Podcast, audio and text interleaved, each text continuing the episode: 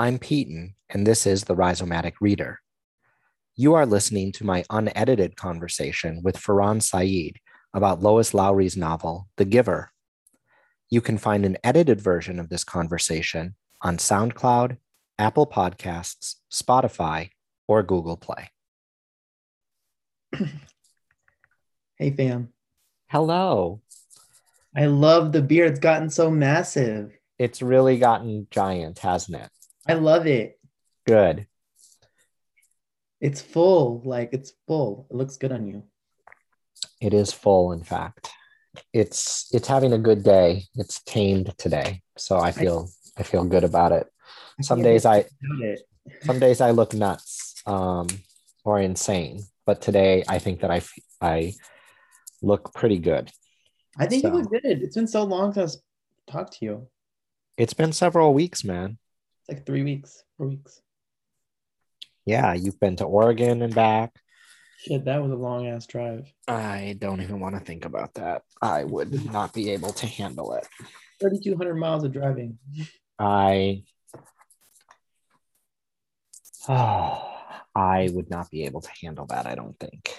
I felt Yeah. for you as you were going through that process. So good on you The for middle the, the middle stretch was the hardest because it was the middle of nowhere, Kansas and Missouri. Oh yeah, I know. I've driven through Missouri for sure. I can't remember if I've ever driven through Kansas. Um, so I'm glad you made it home safe. Your Oregon days are over. So Yeah, yeah. I think even though I told Catherine I would do my dissertation defense in Oregon, maybe I won't do that and just like get it done and be over with it. I would and just just show back up for my graduation.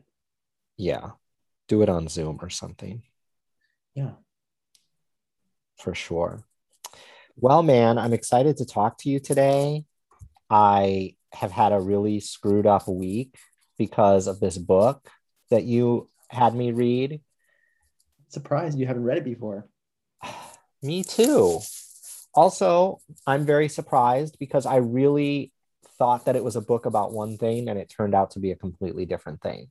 I don't know why I thought that this was a book about um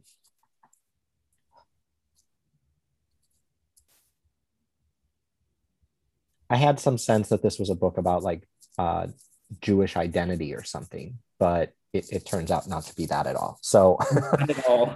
uh, so as I was reading, I was like, I really guess I didn't know anything about this book. Um, That's good though, because then that way it hits deeper. Yeah, well, it really did. So um, we have a lot of stuff to talk about. I saw that you got my uh, document. Um, this is pretty free flowing. I'll do editing and stuff like that. But you know, the question I always start off with for people on the podcast is that I like to talk to them about the history of their reading life, uh, what they, how they would broadly conceptualize the way that they have developed a relationship with reading or how they remember reading or anything they want to talk about related to their reading life, really. Okay. So do I do it? This is this is where I like tell you about my yeah, reading? yeah. Talk to me. Yeah, we're we're I'm recording. You know, we're just talking. It's just you and I, so it's you know, it's all good here. It's all You want me to introduce myself first? How does this work? Uh, you don't have to worry about that. I do an introductory spiel before we dive into the actual audio of the episode. So Okay, cool. Uh, my reading history. So my reading history for me was a act of survival. Um, Hmm. I growing. I feel like I'm gonna tell you my like, like deep dark like, growing up. Growing up was very hard living in the South, being um, the only Muslim in the whole county, one of very few people of color. It was very lonely, Mhm. and uh, books and reading was an outlet to escape kind of the reality that I was living. And so mhm. um, I remember like every day coming home from school and like grappling with like like these feelings that I had. But you know, at such a young age, you like you know what that you can feel it, but you don't really understand it. And so books was a really a way to kind of just leave that that moment, that experience, and really like examine a life that's outside of like what I was living. And so I remember reading books like sci-fi and reading like these fairy tale like utopian like societies which you know lends really well into the book that we've chosen uh, for this one but it was a way to imagine like life where like i didn't have to feel the sadness and loneliness and numbness all the time and i couldn't grapple like understanding those feelings but i know that they were feelings and the feelings didn't feel good and so hmm. i remember like I was like growing up, I had to like really struggle with a lot of things and like having to work really hard. But one thing I didn't have work hard was reading. And like reading was something was second nature to me. And so every book I could get my hands on, I would read. And, you know, growing up, there wasn't a book that I ever read that I never put to put down and didn't finish front to back.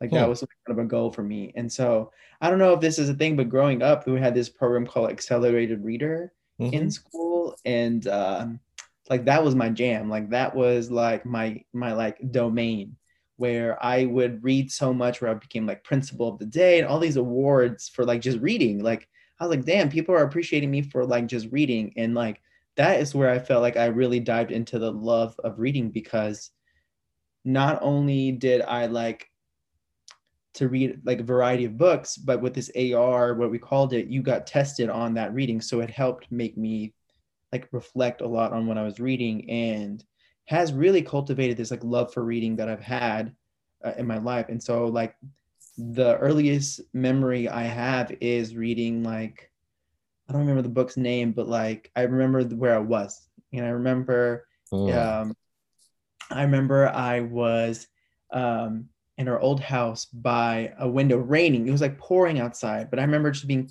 like wrapped in a blanket and um, just like just being so into the book that like three hours go by and I don't even know it's gone by like that. And that's how like that's like my first memory of like reading a book and like the power of words. And you know, that's why I love reading because they're like words are, you know, they're just words if you just look at them but when they're put together in a certain way and style like they mean something and they're so powerful and that is something that's like stayed with me and so that's another reason why i view like reading and books as a form of poetry because they're words that individuals have put together to create this story and it's so beautiful and yeah and that's kind of progressed me into kind of you know into my doctoral journey where now I'm reading for something that's very critical. And a lot of the work that I'm reading is is you see it today with everything that's happening, like systemic oppression,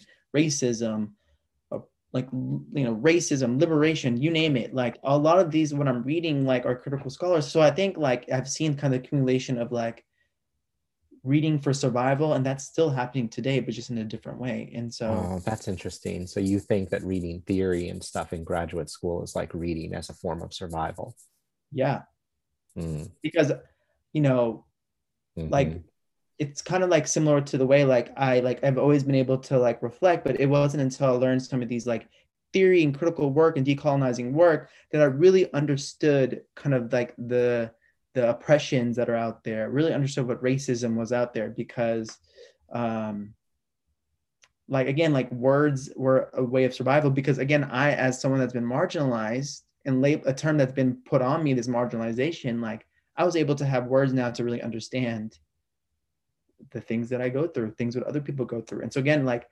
words and books and reading, is still an act of survival.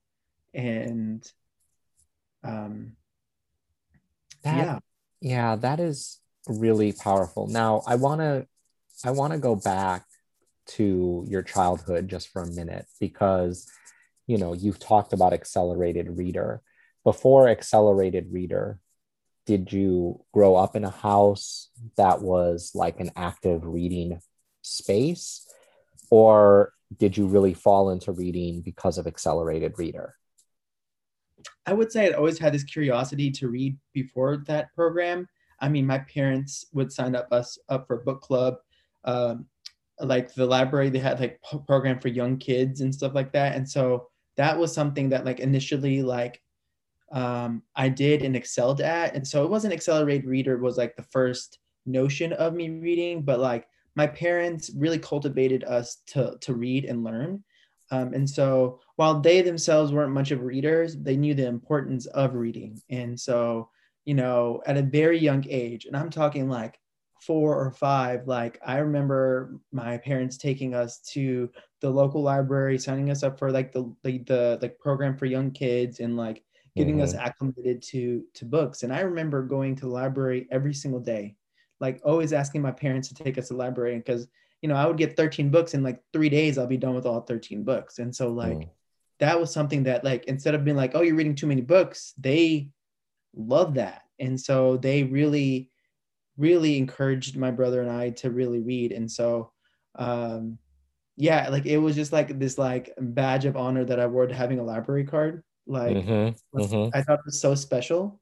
And mm-hmm. so I and like my parents would like, you know, help us out with a couple books, but then they would let us explore the library and be like, go look at the books. Like, and so I would just take an hour just reading the back of the books just to see if there's something that was interesting. And so like my family really did allow for me to to really explore and just kind of like make it my own. And so there would be times I remember where I when I was older enough, like probably when I was like 12 or 13 years old, that my parents felt good enough to just like leave me at the library for a couple hours while they ran errands. Yeah. And let me just like be that was like my place or like bookstores and stuff like that. Mm-hmm. So uh yeah, so like that that love for books was very cultivated at a young age um, I still have several of the books that I grew up with. So, you know, think of like like kids book and stuff like that. I still have those books and those are memories that I keep. I remember my parents would read to my brother and I when we were younger. And um, so I've always gravitated towards books.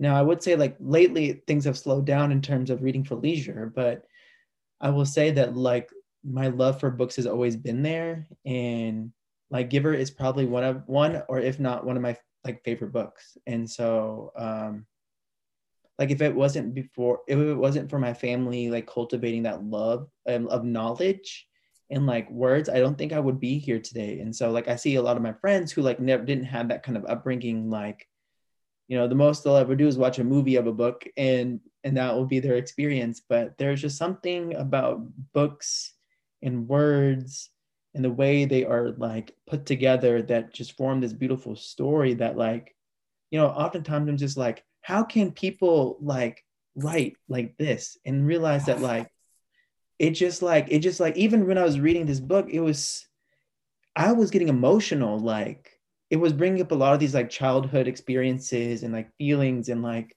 and like the giver it's a short read but like it's a very powerful read Ron, and- I yeah, this this book is just like I read it almost in one sitting. I, I did have to put it down because I was starting to get sleepy, but and I didn't want to miss what was going to happen. But it's it's just so intense this book, um, and, and I can't wait to like really talk about it. Now, you know, you said that some of your I just have one more question about your reading life here. Well, at least probably one more. Um, you know you've said it slowed down but like would you say that that love of reading was like consistent throughout most of your life until recently because of school or did you go through periods of time where you weren't as enamored with literature or reading as you were at a previous time in your life yeah i've always had a consistent love for reading i've always made it a focal point to prioritize or make it a priority for me to read that. Um, I would say school is the reason why it has slowed down. You know, you know, after you read like school books and just studying all the time, like the last thing you want to do is like read something that's super deep that your emotions are already like at the very edge of the of how of the of the of the way you're feeling. And um yeah and all you really want to do is some like mindless tv but you know i always make it a point to like read. And sometimes it's you know lately it's been like oh i have the summer now. I'm not in classes. I can focus more on reading. And so you know december is really meant for like picking up a book and reading it for leisure or reading it for like that love of reading. And um yeah but that love of reading has never disappeared. Like it has never gone away. It will never go away. And i hope to like pass it down to kids if i'm ever uh, lucky to have kids and stuff like that. So yeah i um it slowed down just because you know I have to read other critical work that's you know for the dissertation. But like in terms of like just reading, you know, sometimes I'll sometimes I won't even start a new book. I'll go back to one of my favorites books just because I know Well, it. Like, what are some of your favorite books? I mean, there's so many. Um, obviously, The Giver is definitely on there. Um, I love. There's just there's a lot of children books I resonate with them because like that was what I grew up on. But there's this. It's called Charlie Bone series. It's kind of similar to Harry Potter, but not really. Mhm. Um, it resonates uh, really uh, well with me. Um, so yeah, those are just a couple of the books that you know like really stand out to me. Um, I used to have like lists of books that um, that I would like. That those were my books, and I I feel like I still have some of these books in my like list of books that I've given people over the years. Like these are the books that you have uh, have to read, and so if if I can remember where I put this list, like I used to keep a list of all the books that are like were like so yeah, I'd be really interested in this list actually. Yeah. And so, you know, I wish it was, was a little bit more organized because, you know, people use like Goodreads and stuff like that. And I wish I just like did that because then I can keep track of everything that I've read in my life. But, Well, why Yeah. don't you? uh, you know, I think reading for me is very personal. Sure. so yeah. Putting yeah. it out there for people to see what my feelings are, what my readings are. Like, personally, I just think like reading is very sacred to me. And like the people that I Mm. feel like I want to share that passion with are like people I'm really close with. So like you or other people in my life, like I feel like it's like the oral tradition, like of passing it down like word to mouth instead of having it written down.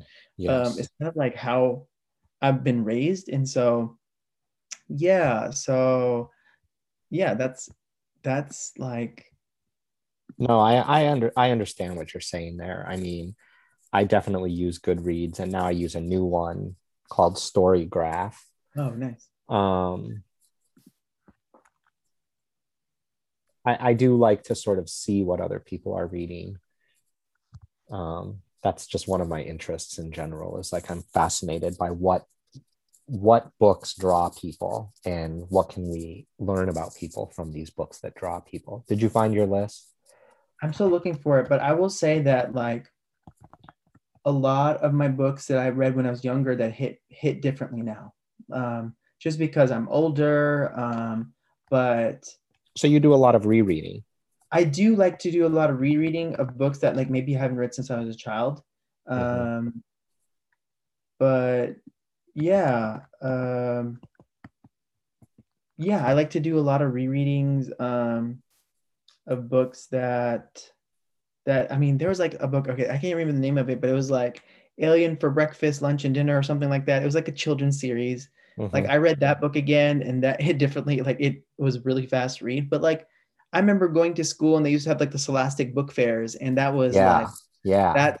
Like I love that, and so I remember like I would just spend all my time at that place, like writing down, filling out, asking my parents how much can, how many books can I get, like of this list, like yeah. So I mean, I'll have to look for that list and provide it, but um, yeah, I I've learned that like I have so many books to read, but sometimes just going back to a book that you haven't read in years, like makes you feel this level of nostalgia. And um yeah, and then it just like it, I don't know, like brings warmth to me. Like it brings a lot of like feelings growing up. Plus, it always makes me reflect on like when I was reading those books when I was a child, I was in a different point in my life and how I didn't have words to describe kind of the way I was feeling growing up. And you know, books were that outlet. And so now, like looking back and reflecting on that, like it just hits different. And Mhm.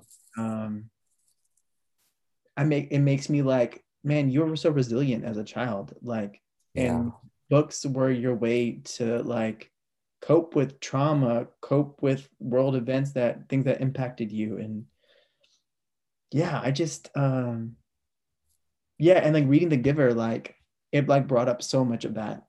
Um, because I haven't read this book in so long. And So you reread it. I reread it. I haven't read it in years. And I know I had a copy somewhere. And it took me a moment to figure out where I put it, but I found it. And um I'm glad I did. So why did you choose this book? Why is this a book that like so resonated with you that when I asked you a book you want to read, this is the book you said? Yeah, so there are like a couple of reasons. There is this theme of like feeling and emotion that Mm-hmm. are Mm-hmm.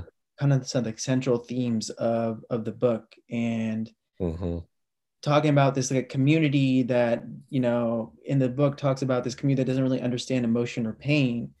And i realized that like to feel human that you have to be able to experience both the kind of the good emotions and the bad emotions.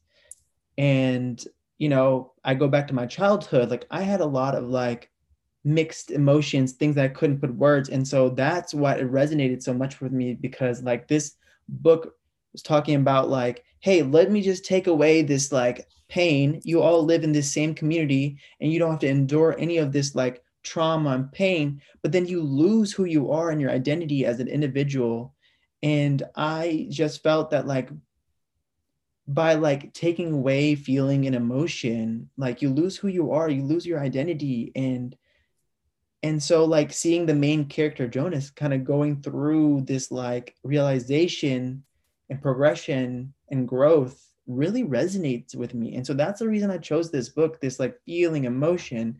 And um Hmm. yeah like that like that was the main reason why i chose this book because i feel like it has a way to like make people feel.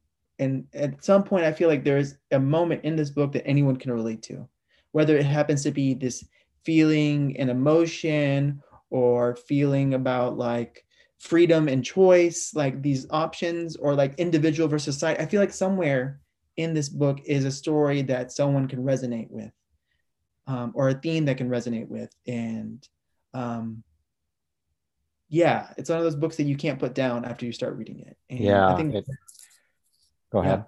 and i think there's and i think there's there are i think in my opinion you might you might think it's different but i think there are very few books that can just capture you with words and i think this is one of those books that does can capture you and make you feel all the feels um, and just beautiful writing It really is stunning. I, you know, what you said here about the fact that this is a book about emotions and that on a certain level, the the fact that the receiver, it's their job to contain all of the negative emotions Yeah. and to an extent all of the positive emotions. So it's almost like these folks are automatons and i'm thinking about it, it, it doesn't read that way right like but the way you just said it made me think about this book differently already which is why i like talking about books with people because you there's this scene in the book where one of the things that happens every day in the family unit is that when you sit down at dinner you talk about your feelings right? This is like one of the like societal rules is that everyone shares their feelings. And jonas once he becomes receiver and he starts understanding the complexity of human feelings like the complexity of anger or pain or love realizes that this exercise is not really uh, true right that like his sister in fact did not feel anger no did not or that his father or mother did not really feel frustration because they don't understand what those feelings actually mean. It's like it's been programmed out of the people in the community to understand what feelings are. So that is not something I had really thought about. I, I picked up on the theme of feelings, but I hadn't thought about it as you lose your humanity if you don't have access to thinking about your feelings. Yeah. And so, like, there's this quote in the book that I think both of us maybe resonated with, but uh, there's a couple, but this is the one that really, the worst part of holding the memories is not the pain, it's the loneliness of it. Memories need to be shared. And I think that, Yeah. like, not being able to share those memories and being able to connect with humans, um, you lose that humanity. And so you can see Jonas um, like feeling that loneliness and those memories that only he can relate to besides the other giver or the other receiver and so knowing wanting so badly with his two friends uh, to connect with them in that level and having that deeper connection not being able to have that you know just proves his point that memories do need to be shared and that that that memories are a connection to feelings and emotion and um yeah and uh and so by by like creating this like uniformity of like sameness you know you take away choices um and decisions that you get to make. You get to take away that kind of that human element of decision making and so a friend very close to me you know had said that like life is all about making choices and choices can make a determination you know of who you are and how you move forward in life. And i think that ties back to kind of feeling and emotion. And so yeah and then i mean there's even a quote in there that saying that even talks about like wanting to wake up and um, make decisions and you know it's the choosing that's that's important. So yeah and i think by making everything kind of the same and taking away that emotion and, and feeling you know you're you're taking away the choosing aspect. So there's a protective element right? Like the the society seems to have made a decision that it's going to make a series of choices for people so that they are protected from danger or they are protected from pain. And it's it's all kinds of things. It's everything from who your partner in life will be to what your profession is to what you wear to when you're able to ride a bicycle to you know i mean just literally every single decision is made for you by the society. Um and it's it's really a protective mechanism that the society put in place right? Yes. They definitely they definitely put it in a way to like cure and so people wouldn't have to feel like hunger and you know pain right. feeling shame. Like they want to take that away so that way that you know this one person society can be the holder of that and help guide them. But i think there's and you know you throughout the book you see jonas struggling with this thing where he's like you know i like seeing that like like people need need don't it's going back to like the human element. Like people need the bad experiences and the hurt and stuff to really feel and and feel that. And i i don't know this but there is this protective element here but like who are you protecting it from? Who are you protecting these individuals from? Experiences and you know it made me think about like you know um some of the things that they were doing to protect uh, the commu- uh, protect the society, like you know, releasing people, um, you know, which is was a form of killing, like, and how horrific that is, but not even knowing that is something that's horrific, like not even knowing that, like that's so robotic, and there's no feeling to that. You just lo- like uh, that goes back to my point of like losing the human element, like this like idea of sameness and the eliminate kind of differences of its members. And so, you know, individualism is discouraged. Everyone's the same. Well, I, I, I mean, there's a lot that we have to unpack so there. Uh, the, you know, the one thing is that, and it, and it ties to this loss of feeling and it ties to the choice. You brought up this concept of release, right? When people are released from the community. And you know, I thought that one of the most painful scenes in the book was this scene where Jonas watches the tape of his father releasing one of the twin boys yeah. and and realizes that what releasing means is not that the child gets sent to another community but that in fact the child gets euthanized gets killed yeah. And and then also comes to realize that when old people get released, what actually happens is the community has decided that they're going to kill them. And you know what was first of all, that is just such an emotional scene because the way even that it's printed in the book, at least in my version, is that, you know, like she uses italics or the publisher used italics um, when he realizes that his father had killed the had killed the twin. Um, but it was more later when he goes home and he sits down for dinner with his father, and his father shows absolutely no emotion that he had yeah. to do this thing, that he had yeah. to kill this baby. Yeah. And, you know, it's interesting is that it hits even more home for Jonas when, you know, the Gabe, who is a little child that's staying with their family, is meant to be released, and how that level of feeling emotion and reality kicks in for him, and that plan that they had to to escape and release all the memories went out the window, and um, I think also that was a, a key moment when when Jonas realized that like someone is that he's very close to is about to die. And so having to, you know, take it into his own hands to rewrite kind of the history. Uh, yeah. And so you see that happening. And just, you know, it makes me think of that.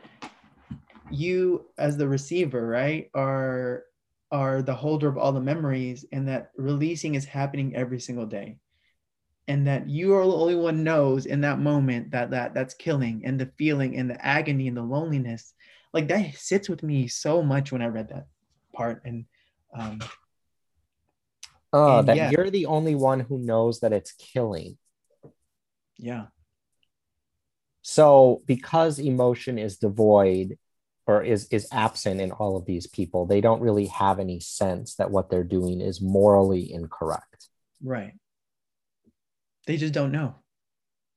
And you can see that in the conversation when Jonas is really upset in that moment when the the one of the twin is released just because being of a lesser weight. And you by like two ounces. By two ounces. And you can just see kind of the horror on his face and the giver going, but you understand they don't know anything different. This is their reality. Uh-huh and just having Jonas, and he's only 12. Like, if we think about 12, 12 year old, now, I know, like having to process that as a 12 year old, yeah, like that shit's crazy. And, um, yeah, like, and you can just see, like, you can just see that, like, the feelings and about all of what he has known to to be living with all his life is gone out the window because he got feeling feelings and emotion was introduced and realized that yes there are feelings that are like the negative feelings but there are also those feelings of positive and warmth and love that like yes we should i think we should have these feelings as well because they bring a, a sense of purpose at least in my opinion a sense of purpose a sense of living um yeah, I I just like I just I I I I would probably say the hardest part for me in the whole book is that moment where the twins are released and the video is being shown. I feel like that is the moment where kind of Jonas's innocence leaves. Hmm. Like his childhood, like innocence leaves, and like the adult, like this shit's real, like comes into like comes into his body. Like he embodies like, oh shit, like this whole time I thought like release was this celebration. But in reality, I'm we're killing people and killing people for stupid things like, oh, you you break the rules three times, you get released. Shit, like you steal something three times, you get more food, you get released, or you know, you you're you're old just because you're old, like you're gonna get released, or yeah, yeah so like I think that was the moment where I, I think for me was very vivid where I can picture it happening, but then seeing Jonas's reaction shows me that that innocence that he had in that society has gone out the window and kind of the reality of like how they do things. And you know, it makes me think of like, you know, there have been several receivers for generations and generations the way that the book meant, like how lonely it is to have all those feelings and emotions and not being able to talk to anyone about it. And and that's where it goes back to that quote where like memories are meant to be shared because i think like i don't know if i could do that if i was if i could do that. And so you know they talk about the giver's daughter rosemary who who asked to be released because i just genuinely think she couldn't handle it anymore because of of having well he yeah i mean he says well one question i had for you and i don't know if this is like important or not but i mean do you think rosemary is really his like real biological daughter or do you think that rosemary was like he's referring to her as a daughter in the sense of she was the one who was selected the last time and she ended up asking to be released, which is why they changed the rules to say you can't ask to be released if you're the receiver.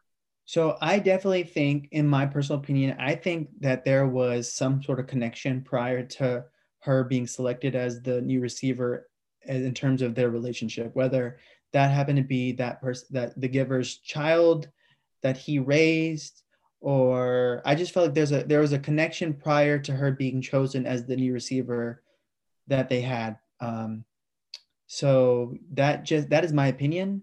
I don't know if that's true or not of how the author intended it to be, but I do believe there was some sort of relationship prior, whether they raised them or um, like I don't know. I just feel like there's some sort of like connection.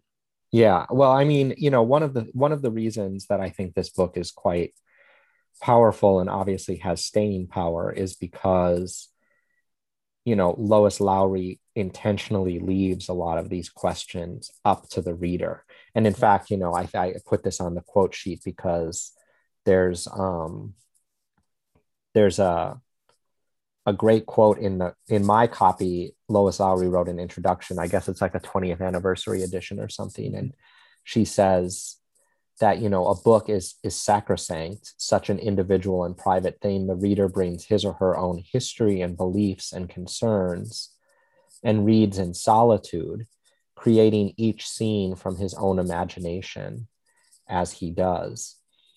And um, and that's why, like, you know, I I just ask because for me, I don't think that Rosemary was actually like his biological daughter. I think that he just referred to her as a daughter because he really only had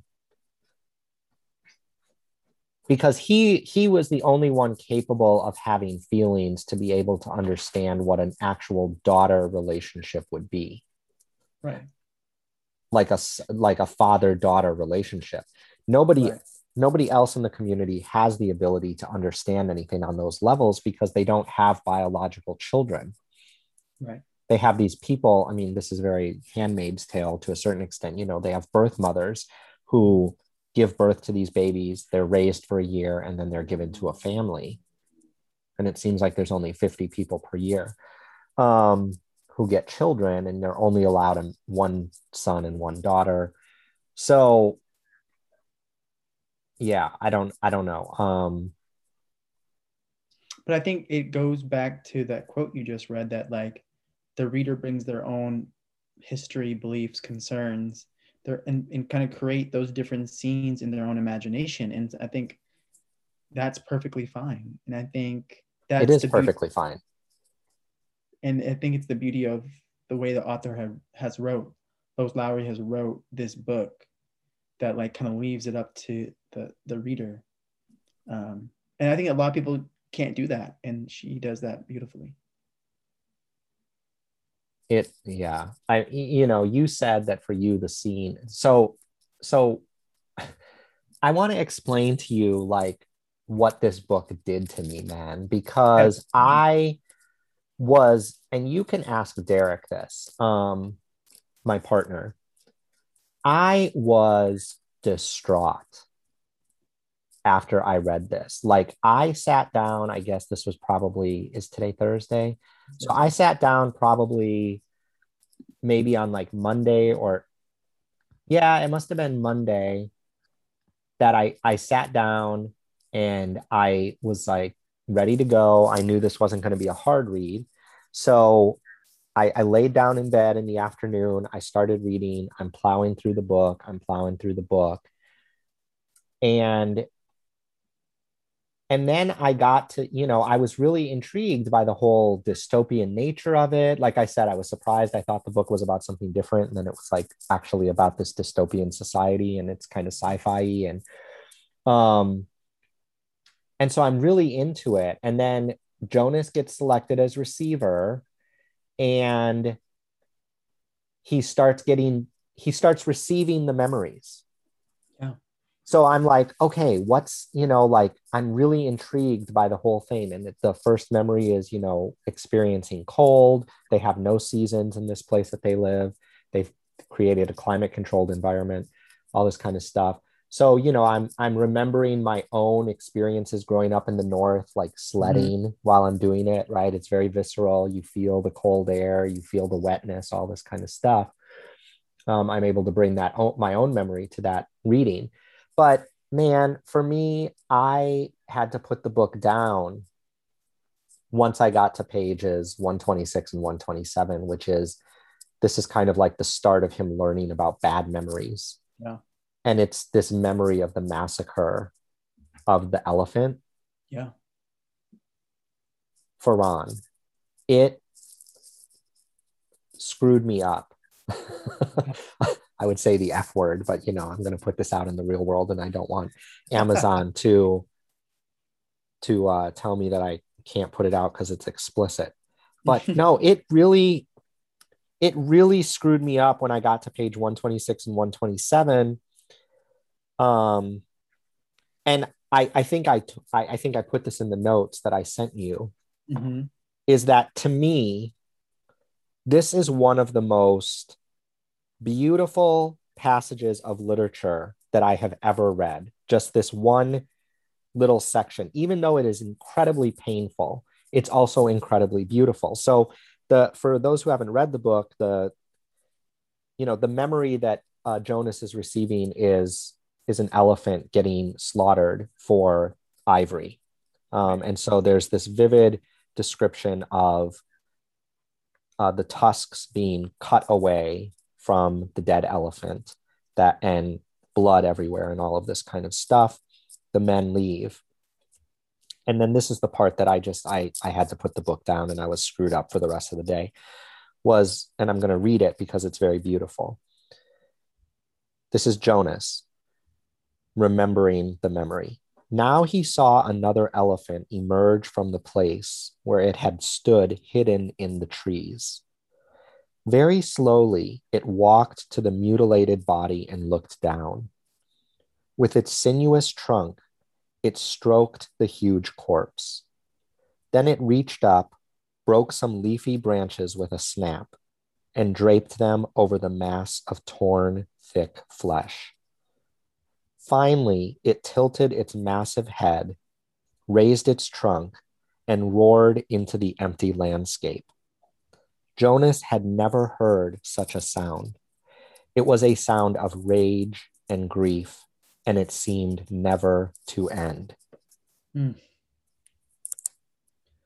Man, I, even now, I get, yeah, my eyes are watering. Yeah. That is so painful. Yeah. And for me, like, man, you know, when I read that the other day, and then I'm reading it now, and it is just like that is what makes, like you said, how does someone create that visual imagery of this elephant mourning the death of its elephant friend or partner or family member or whatever the case is. And I just can't handle it. And I could not sleep on Monday night because yeah. of that. I was like literally so upset and and it, it because it just it shows us how terrible we are yeah. as a species to other living things on the planet not just to other humans but to other living things. And just like all and then all the other memories that he ends up getting you know re- that he ends up receiving about war and hunger and just all this kind of stuff. It is man Faran I just I kind of cursed you out a little bit because I was like this book is not it's just it's very painful Yeah. uh, in a lot of ways. It's a very, very painful read. And then I and then I was thinking about, you know, this is a young adult book. This is Yeah. like a book for like 12 or 13 year old kids. And I just thought, God, how do you how do you teach this to children? Yeah. I mean, I think it's important, obviously, it's incredibly important, but how would you even go about teaching it? Yeah, I I don't have an answer to that, but I feel like and this is the beauty of it that I feel like it causes you it causes people emotion and feelings, which is a central key point of the whole book. And so it makes you realize kind of things about society and yeah, mm-hmm. I will say that maybe, you know, as a 12-year-old, I it made me feel but I think going back now like it makes me feel even more. I You read it as a child. I read this book as a child. You read it for school or you read it just of your own accord? I read it because it was on a approved reading list for um, accelerated reader. Uh, Uh-huh. It was just like on the list of like books that you might want to read. I was like, oh, The Giver. Like, I wonder what that's a book about. Ch- Checked it out, and literally like, I think I maybe read that book like two or three times in that same week because it's a fast read and It is. but it it hits deep as you know and so yeah i had never heard of this uh this book um prior to that and uh yeah it it i will definitely say it's the book that also like i remember the most of all any book that i've ever read like hmm I mean, for multiple reasons, but just the way, like, it makes you feel in the moment. You know, I read it, I felt a lot, but like thinking now, like, maybe I wouldn't have thought as a 12 year old or 10 year, I don't remember when I was like 10 or 11 when I read it about the tusk and the, the elephant. Like, that hits deeper now than it did back then because I'm older and I understand that more. But it made me feel it still makes me feel I got emotional reading it. Oh, it's it's so emotional. I mean, uh, even you know, so I put the book down, and I, I I just couldn't anymore on Monday night. And then, like I told you, I did not sleep very well. And then Tuesday, um, you know, I finished it, and when I was done, I was just like, I was just pacing in the apartment, Yeah. and um you know there I, I can really say this like there are very few books in the world that have ever made me like i don't want to say it's like speechless but it's just like it it's so visceral to me what happens in this text that i was i just i was ugh, i was like tense and stressed out and and the ending is so ambiguous you know you don't really like know so many things uh, at the end and you want to like figure these things out. And so i was like pacing the apartment and derek's like what is wrong with you? Like it's just a book you know? And i'm like no derek this is not like this is like uh this is like some other shit. You know what i'm saying? It's it's like there's so many things to process about what happens in this in the at the end of this book even um It leaves you wanting more. And, and at the same time it leaves me not wanting more. Like it's it's powerful enough that i don't necessarily need to like know you know like the, the the way the story ends. And sorry plot alert you know spoilers we always do that on this podcast. But hmm. it's you know the way that the, the the story ends is is just literally like jonas and gabe ride a sled down a hill And they reach elsewhere. and they reach elsewhere Yeah. And you have to wonder, well, what is elsewhere? Yeah. And you know, it's it's interesting is because that memory that Jonas had of going down was the same memory that the giver had given him. Yes. That's how he knew that the sled was there at the top of the hill. And yeah, which makes and you I- wonder if the if the giver is also prophetic right, right. or an oracle. Yeah. Yeah, I um and so I the reason I say, you know, leaves you wanting more is because I want to know what happened to Gabe? What happened to Jonas? Did they like give all the memories back?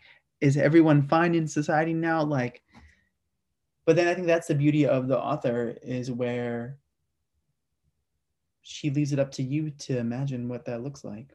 Well, I think there's also an open question of what happens to the place that they left. Yeah. Because the whole idea behind what him and the giver decided to do was that if he leaves, all those memories that he received would be given back to the people Right.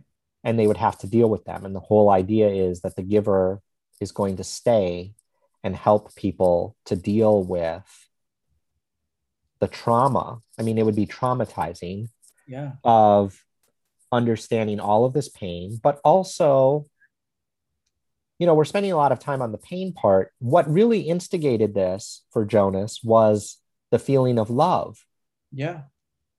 It was the memory of seeing a family together with multiple generations, Grandparents. Yeah. grandparents, that Jonas says, Well, why can't we have that? Right? Like, yeah, there's pain, but also, why can't we have love in our lives?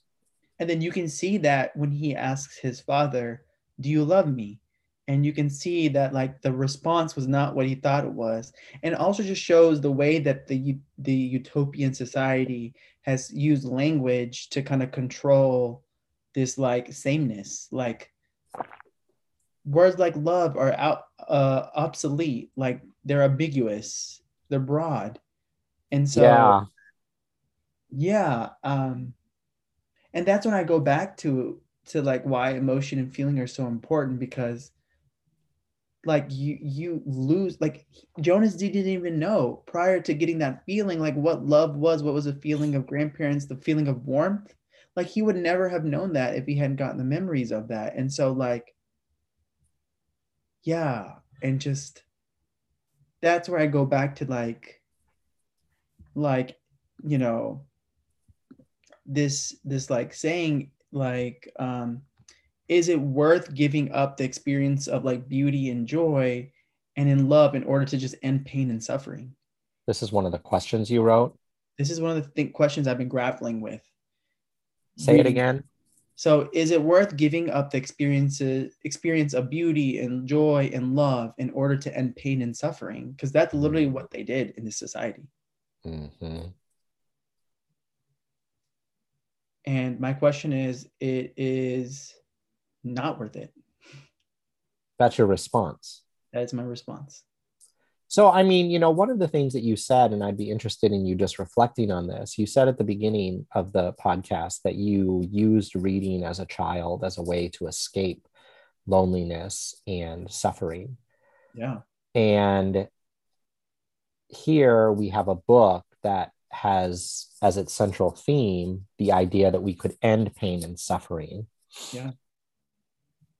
How do those resonate for you? I think for me, where where I would want to take kind of pain and suffering is that you lose like I'm a strong believer in the power of choosing and the power of feeling and having that being taken away from you like was kind of the straw for me like you know I I just like I just can't fathom a life where like you lose who I am by just like ending pain and suffering. So yeah, and then in terms of like, you know, I use reading as an escape and having to deal with kind of my my pain and like struggles and stuff like that.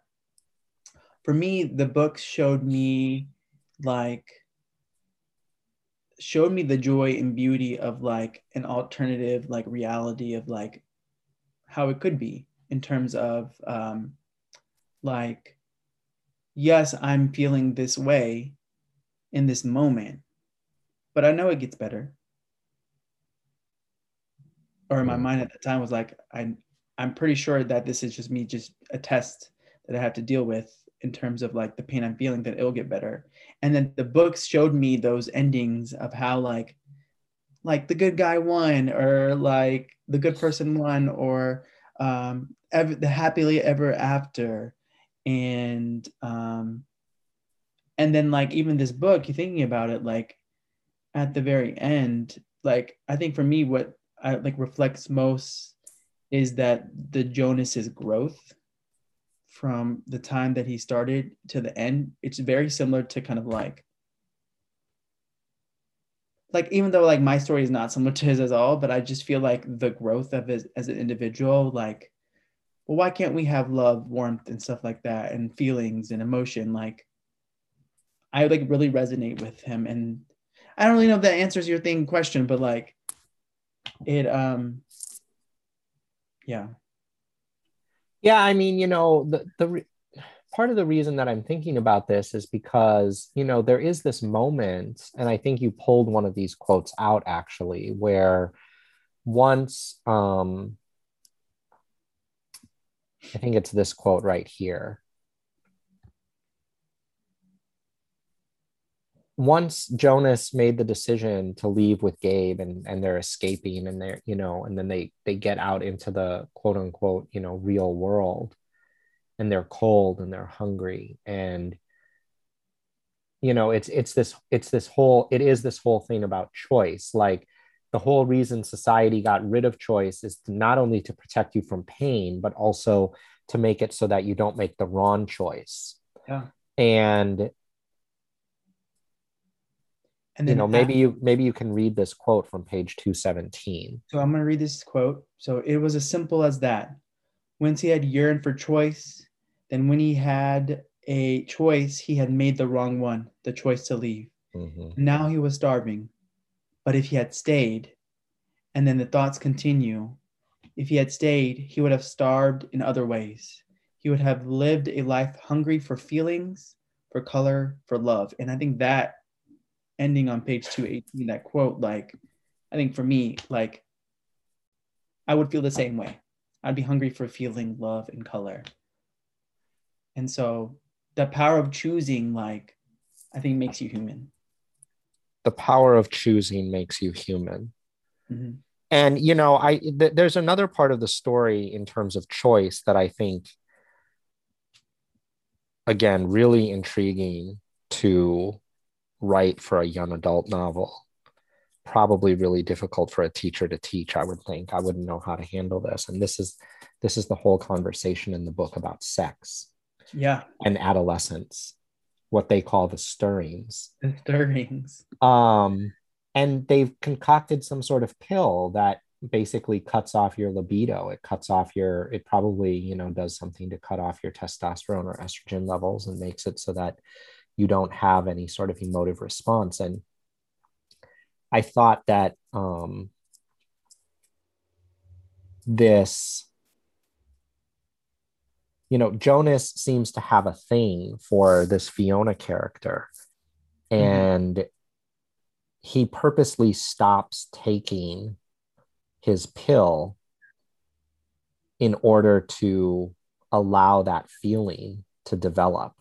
And I just thought that it was such a it was such a fascinating thing for him even to share his dream about wanting to give a bath to Fiona, like uh, a because yeah. they had they had worked at the old people's house, and that was one of the quotes that I had pulled out was that you know Jonas had shared his dream, and his father had said, "Can you describe the strongest feeling in your dream, son?" And Jonas says, "the the wanting." Yeah. I knew that she wouldn't, and I think I knew that she shouldn't, but I wanted it so terribly. I could feel the wanting all through me. Yeah. Yeah, that's so vivid.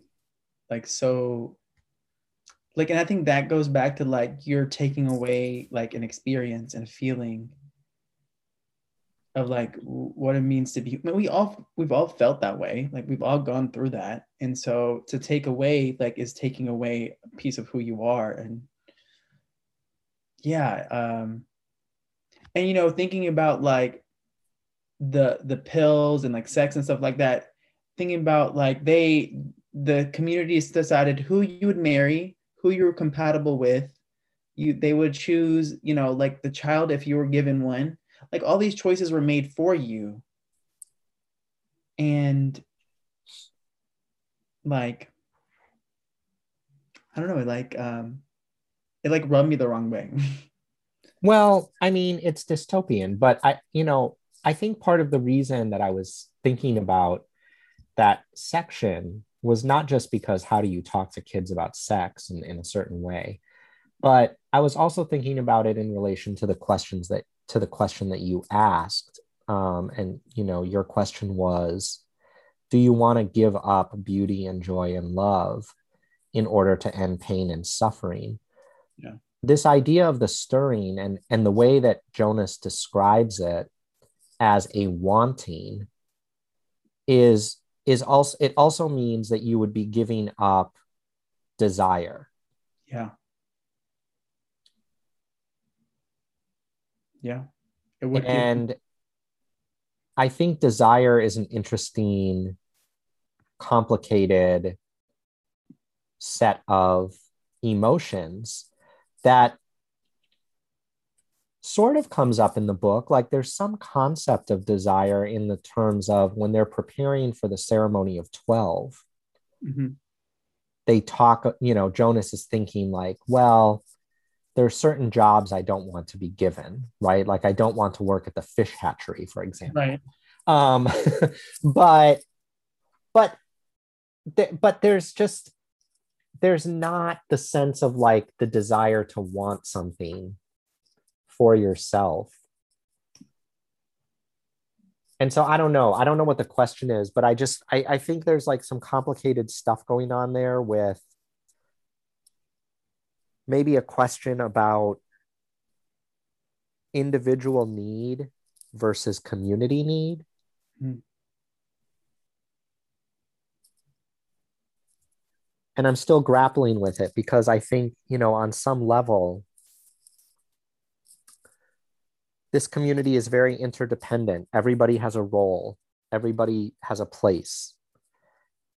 It's nice to be in an interdependent community it's nice to not be selfish right there's there's things about this that are like utopian in some way yeah. uh, it's nice to not go around bragging for example right like there's this point where it's like well you can't really brag about your accomplishments um and yet that steals all of your individuality. Yeah. It's individual versus society or individual versus like community. And uh yeah so like your individual nature of of things is taken away. Everything is made for you. Yeah. So i just you know i wonder what the larger theme is there that she's trying to grapple with as so many of these books try to do. These dystopian books are really trying to always grapple with these larger moral and social questions around issues related to the needs of a society. When are people being selfish? When is it bad for the species i mean i don't know. I just think i think it's a really complicated question that the book left me with. Yeah. Personally. Yeah. This the kind of the the importance of the individual. Yeah and i mean but also the importance of the community. And like at when when do we risk when is it okay for us to give up our individuality in order for the needs of the community to be met? In other words you know and it goes back to the question of desire. Yeah. when is what i desire more dangerous for the community than me tamping down my desires? But also when does the community cutting off my ability to fulfill my desires, my dreams, whatever the case is, when does that make the community immoral? Does that make sense? I'm working through it as we talk. Right. And I think I go back to like, you're not even giving a, uh, you're not given a choice to even have that conversation or that question, that choice to be made. It's already made for you. So your desires, your way of like choosing whether it's like a blue tunic or a red tunic like everything's just taken away from you so like you don't even know that you have these desires right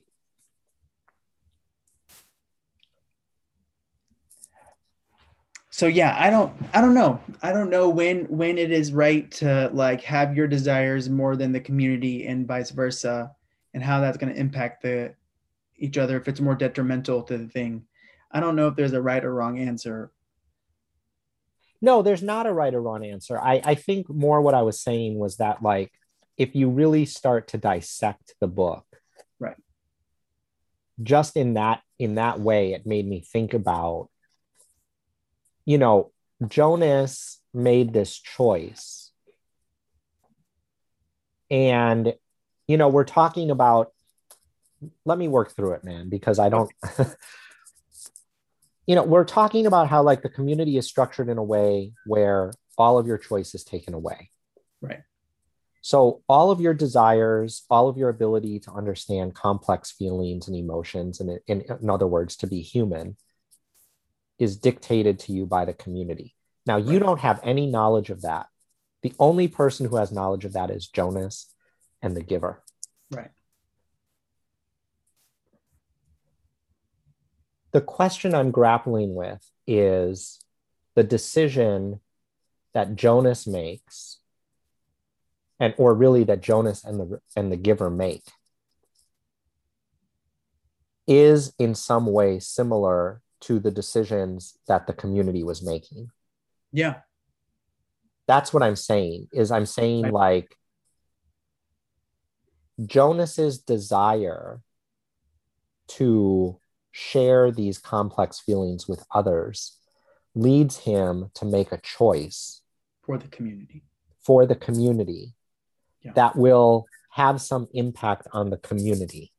Right. We are led to believe that the impact will be traumatic because people do not have any sense of the way that the world used to be. Right.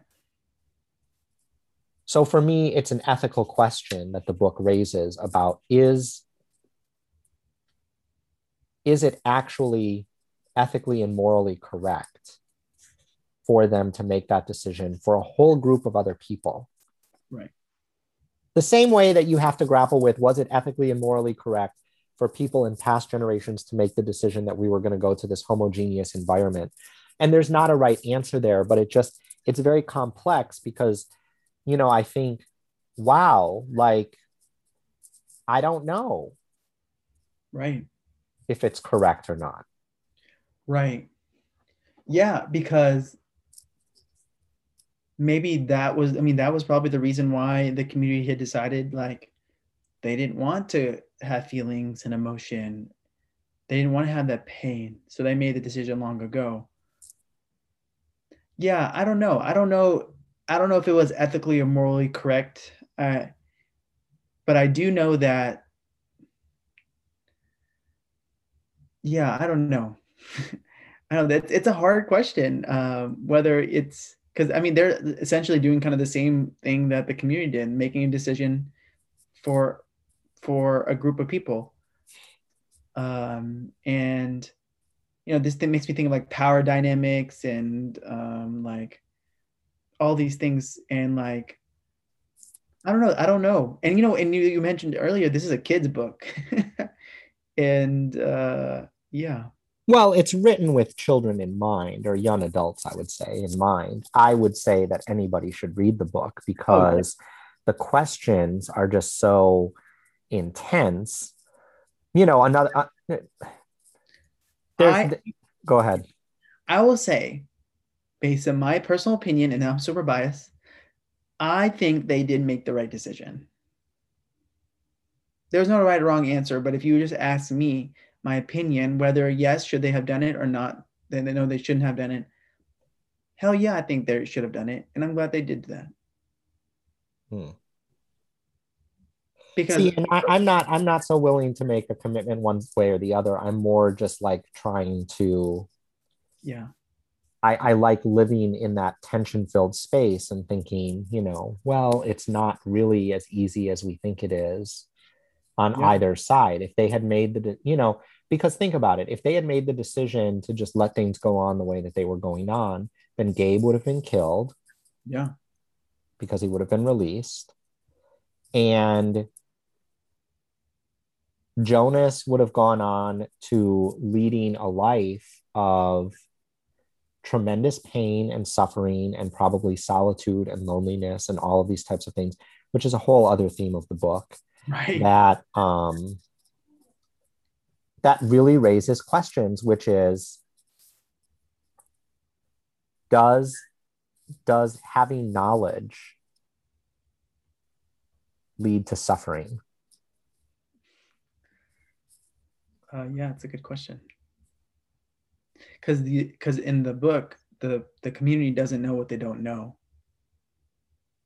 right they have no access to books No access. no access to history Yeah. Yeah. i don't i don't know Yeah. Yeah. You you don't know. because it's like you of course it leads to suffering right? Like when you read about the elephant getting killed when you read the scene of figuring out about the war or you know jonas experiencing war experiencing this child it seems like it was a child soldier of some sort hmm who's killed on the battlefield. Um, it's painful and you think uh, maybe if i don't know about those things it would just make life a whole hell of a lot easier Yeah. But it kind of goes back to like I think of today's society, like today's like if people like choose not to know what's going on in the world, like in different countries, like you can't just live in this like, hey, just I'm just gonna pretend I don't know anything, and so then I won't get impacted when you know there are like children and women, children getting murdered in different countries, and right underneath our noses. So yeah, like no- knowledge can lead to suffering, but like at the end of the day, like you have to ask yourself, like, you know, like the guiltiness. Do you do you not feel any guilty for like pretending? Whether you know, you know, like that's how I look at it. Like, Mhm. yeah, yeah. And so I don't know. I I would rather I I would rather know everything than not know anything.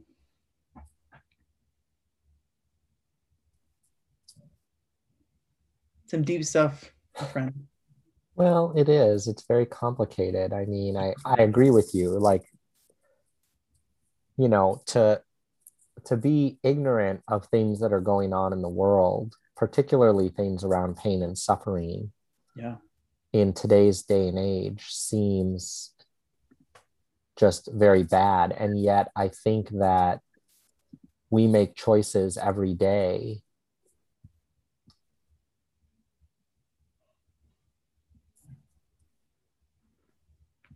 It's like I'll tell you a story, Faran. Okay. Um, I feel like okay. Let me start over. So last night we were um i was uh hanging out with derek uh Mhm. per usual and we were talking about i was saying that i felt like i had been reading a lot of stuff that was like super heavy and we have been watching shows this summer that i feel are like incredibly difficult um to digest and i i just wonder like if this is like the best thing for me to be doing right like i'm i'm creating these kind of like psychologically traumatizing uh, things in my life by watching these shows and watching, you know, reading these books that I think have just, for some reason, it's just what's going on right now in the ether. Yeah. And, and I said to him, I said, you know, Derek, I really want, I, I want to find a, a show or a, or a series or something that is easy or that like feels good as opposed as opposed to always feeling like damn, this stuff is like so screwed up, everything's a mess or whatever. And I can do that. I mean, I'm sure I can find a series like that, or I'm sure I could go and start reading a bunch of books that don't have to deal with complicated topics.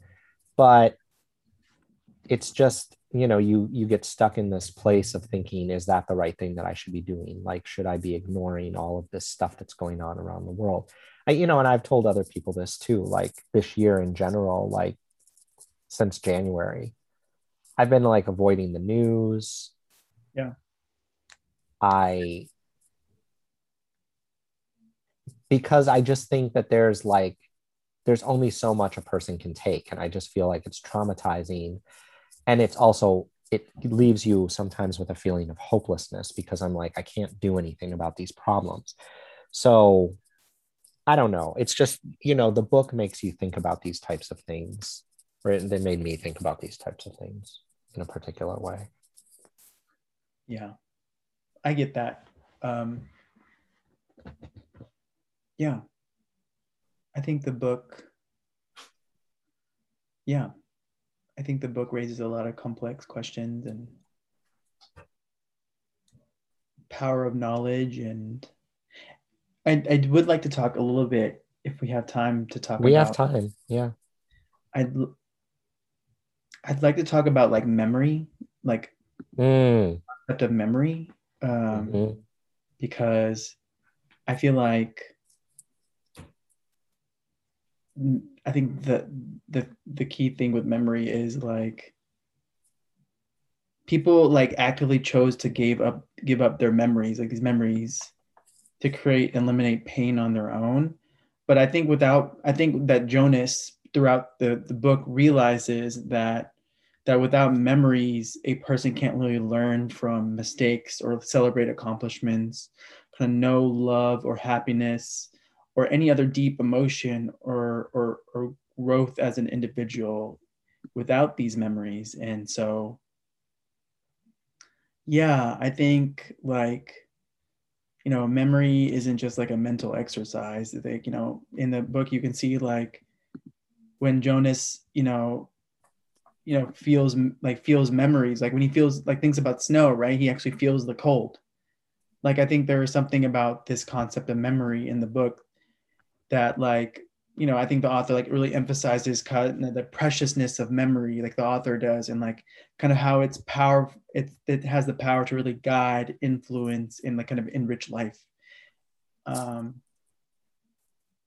i think that's just my personal take on like the concept of memory like and that's how like you can see how Lowry at least emphasizes how memory is being is being used Yeah, no, it's a good question. I don't know why I didn't think to talk about memory, but given that he's the receiver of memories. yeah so yeah i i think there's just like this this notion of memory and like and it's connected to choice it's connected to to feelings and emotion but i think that what's sticking with me is like that jonas has this realization that like without memory you can't learn. You can't make mistakes. You can't celebrate those accomplishments. And you can't really grow as an individual. And so i think that memories really and, and the thing author like i said like but really memories really help influence guide and really enrich life. Like and you can see that like when the giver is asked about um like if they should give allow each individual person like a family an additional child and like using Oh. memory as a guide to be like well first thing that came to me was hunger and then kind of the the piece where like the more people they have in the, the community how it could uh, cause starvation, which can lead to warfare. Like using memories as a way to influence and guide the individual's life. And it wasn't that they wanted to know the story behind that, they just wanted to know yes or no. But the giver had the memory to make those choices in terms of you know uh, learning from the mistakes and stuff like that to give that answer um, which i think that's really important that like you need to be able to have those memories because you can't grow from that. You can't learn from that. You can't learn from those mistakes.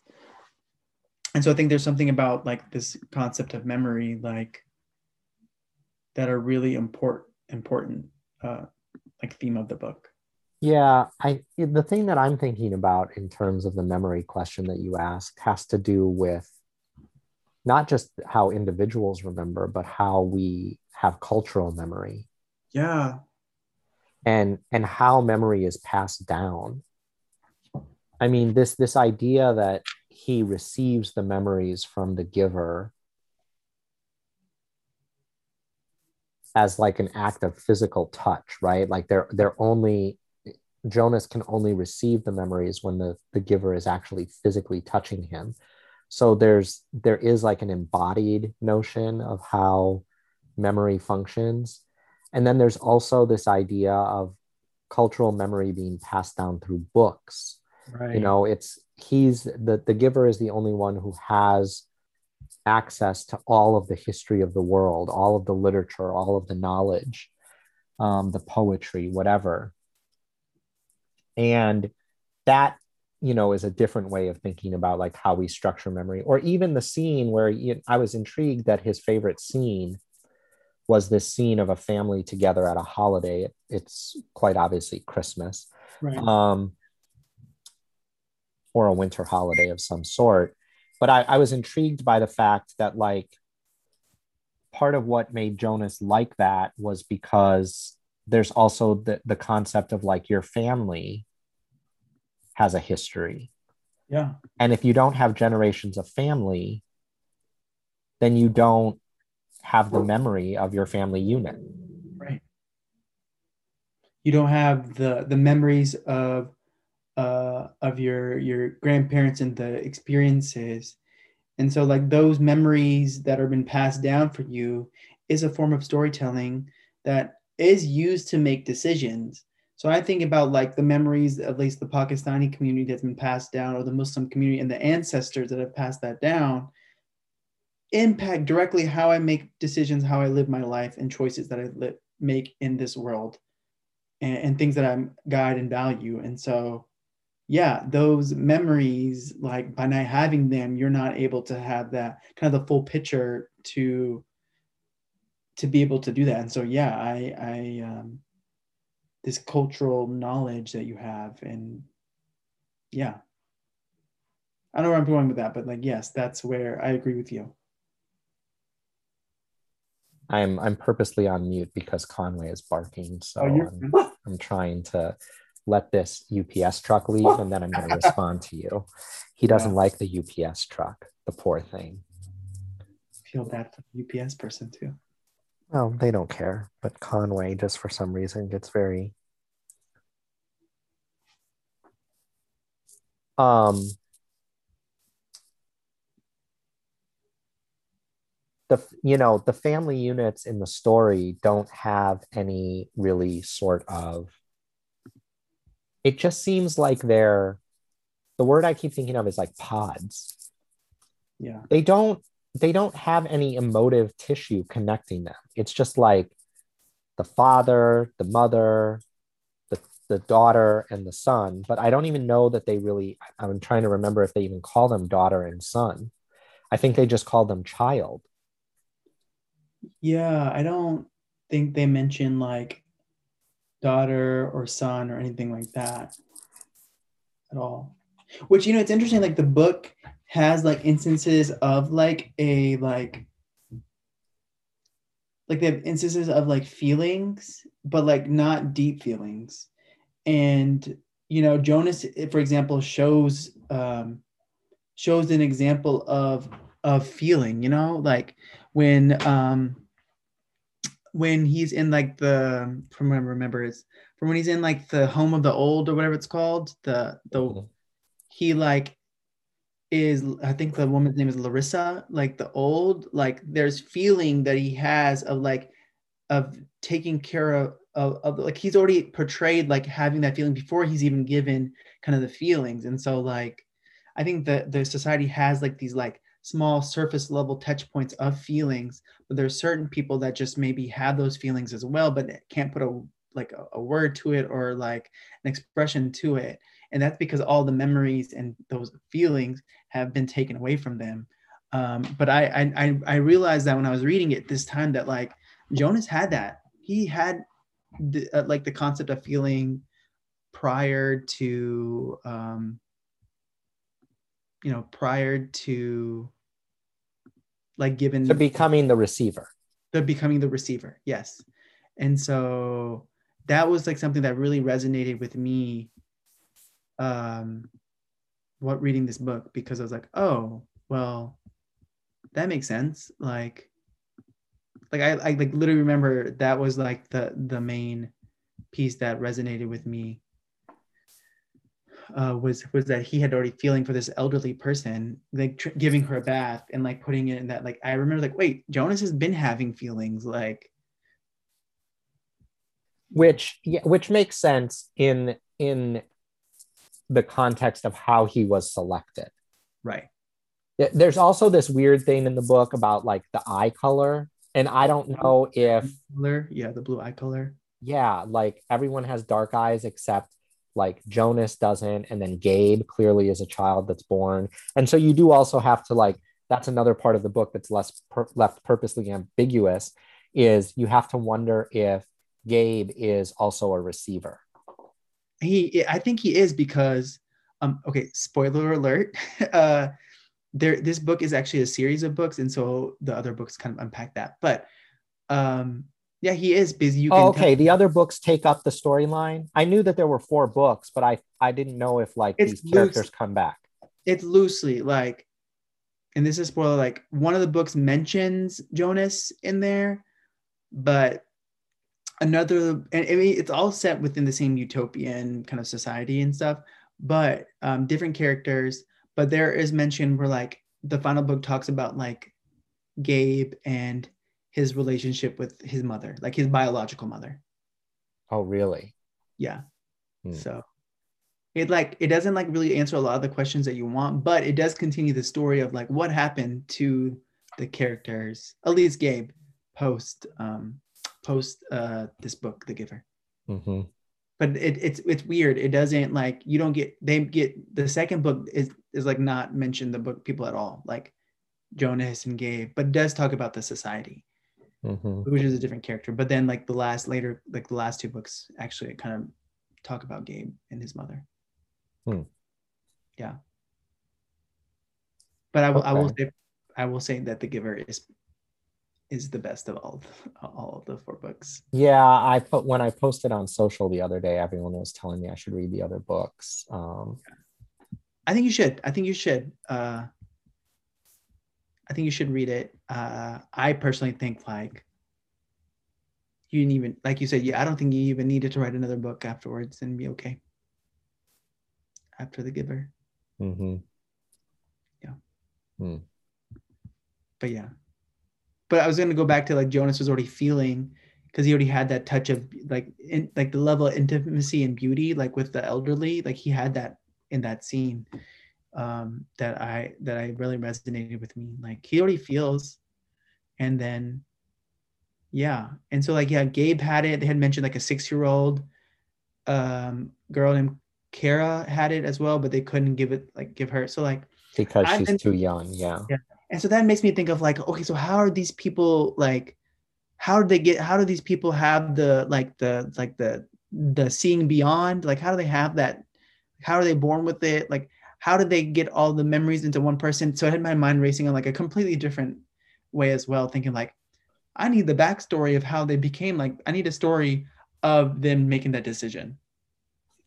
Of them making what decision? of going to sameness. That getting rid of like i think i would love to see that story like a prequel to this. Really? Yeah. I don't know if I want a prequel, but I mean, I understand what you're saying in the sense of like, how did they decide that they were going to get rid of feeling, get rid of like, you know, all this kind of stuff? It is an intriguing question. And it's just me because like I'm just one of those persons like don't really do well with ambiguity and like leaving it up to your own imagination. I just really to, I like prefer like I don't like cliffhangers, not a big thing. I like to know exactly what happened. And um hmm. yeah, like that's the reason like I felt sometimes this book just ended all of a sudden. Like it like he takes Gabe and they go to elsewhere and it just ends. Like, tell me more. Like what happened to their life? Did they live old and have children of their own and like shit like that? Like, oh excuse my language. I know this is oh, shit is fine. Shit is fine. I think it's okay. Yeah. I try to avoid saying the F word. Yeah. So yeah, those are um I don't I don't do I don't do well with books that don't have like a definite ending. Like a definite like, you know, they loved happily ever after. You don't really know unless you read the other books, but yeah. And yet this is one of the books that stuck with you forever. Forever. It's one of those books that I will have my children read. Mm-hmm. So one day. But yeah, it's um yeah, it's I think everyone should read it. So, yeah. Do you have any kind of like other closing thoughts about the book or anything that you feel like we didn't talk about that you really wanted to talk about? No, I think we covered everything. I just, I think I just want to like, like reiterate just that like you know this like thing that i mentioned is it worth giving up experiences of beauty joy and love and or and desire? I would uh, add that in that. Yeah and, desire. in order to end pain and suffering. And that is a question that i that i have grappled with um the many iterations or many times that i've read this this book. Mm-hmm. and um yeah if you asked me when i was younger maybe it'd be a different answer but i I strongly believe in that like you need to have feelings and emotions and memories. Well, I'm so appreciative of your questions. I mean, you asked two really profound questions of the book that I guess I really hadn't spent a lot of time thinking about. And that was the question you just asked and the question about memory. Mm-hmm. Um, and this is why I love talking about books with people because they you know you like like lowry says in the intro you know people bring their own stuff to the book and it's helpful to to enhance the richness of what it is that we think about in a book. So i just loved the book. It's very powerful. Yeah. Um i really appreciate you picking it and spending time with me to talk about it. It's great. Yeah. Yeah of course. And if anyone else is you know wanted to read this please give it a read. Um, and yeah it's like phenomenal book and i encourage everyone to to read it. It's a short read but it's a powerful read. Short but powerful. Totally agree with you on that. Yeah. Cool man. Well thanks so much. Yeah of course. Thank you for having me